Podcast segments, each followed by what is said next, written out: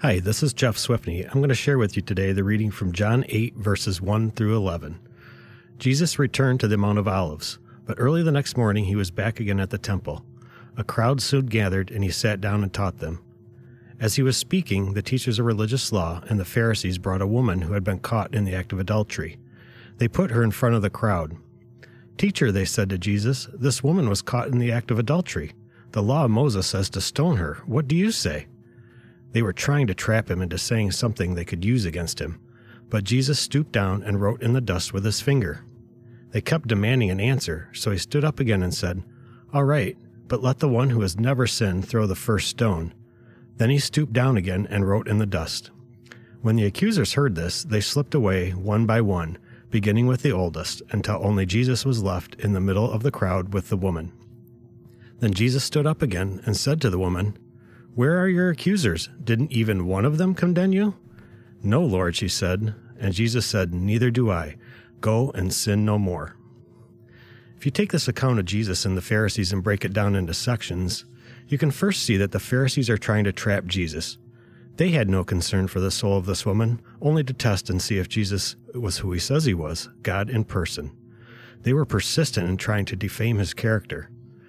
In regards to the law of Moses, they are referencing the Old Testament states that both the man and woman were to be put to death for adultery, not just the woman. Again, it appears the Pharisees were trying to twist the law in order to fool Jesus. This means that either they did not keep the law themselves or they are merely feeling threatened by Jesus. As Jesus prepares an answer, he's writing in the sand. It's not known exactly what he is, was what he was writing, but in my mind, he's writing, "Why don't they get it?" On the other hand, maybe he writes the word forgiveness. Whatever it was, he uses it in a dramatic way to demonstrate that he might be ignoring them. The Pharisees are relentless, though, to a point of being desperate. As Jesus answers, I can only imagine the look on the Pharisees' faces.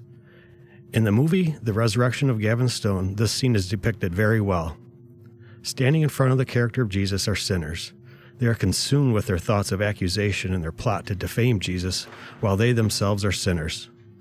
So when Jesus says to them, Let the one who has not sinned cast the first stone, they all bowed their heads, realizing they too are sinners.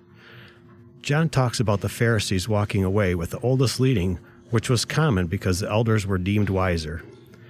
The rest followed, hanging their heads in silence.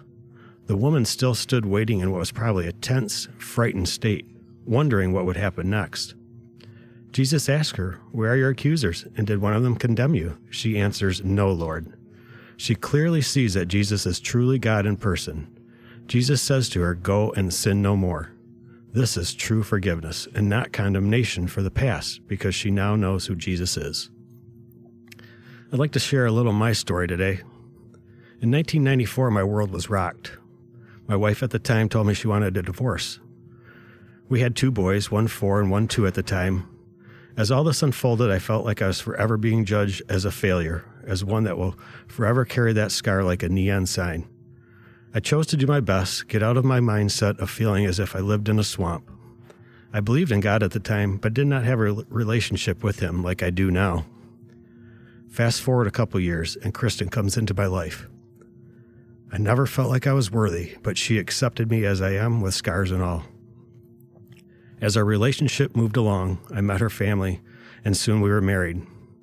Kristen and her family accepted me, my sons, and my past and came alongside me. What a gracious sign of seeking relationship, relationship instead of trying to be judgmental about the past. They chose to go forward beside me and make me feel loved for who I am.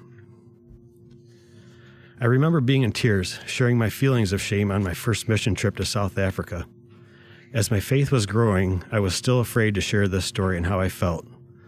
The team was great and came alongside me and walked with me. No judgment, no condemnation, only love and support and the reassurance that God has my back. It took me many years to be able to turn off the neon sign, but with time and love of my family, my friends, church community, and my growing relationship with God, I've been given new life. How many times in our lives are we quick to judge someone? Do we really know their story? Do we take the time to forgive them and walk with them in their time of need? Do we try to live free of sin? Jesus wants us to look forward, not in the rearview mirror. He wants a relationship with us. He does not judge us based on what may lie in the past, but shows us that He too has scars, and those scars are what saves us every day. He wants us to walk alongside each other and love one another.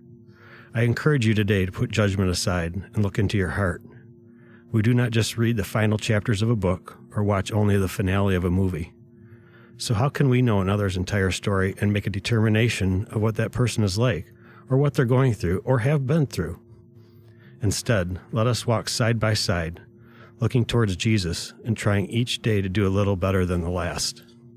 Living in love and community, knowing we all have our own stories, but we live with Christ in us. Let us pray. Dear Heavenly Father, I pray that you will continue to teach us through your word and help us each day to do a little better than the last. I pray that we will be open minded, open hearted, and walk alongside one another, not looking to judge, but instead lead each other to the love of Jesus. I pray this in your Son's name. Amen. Have a great day.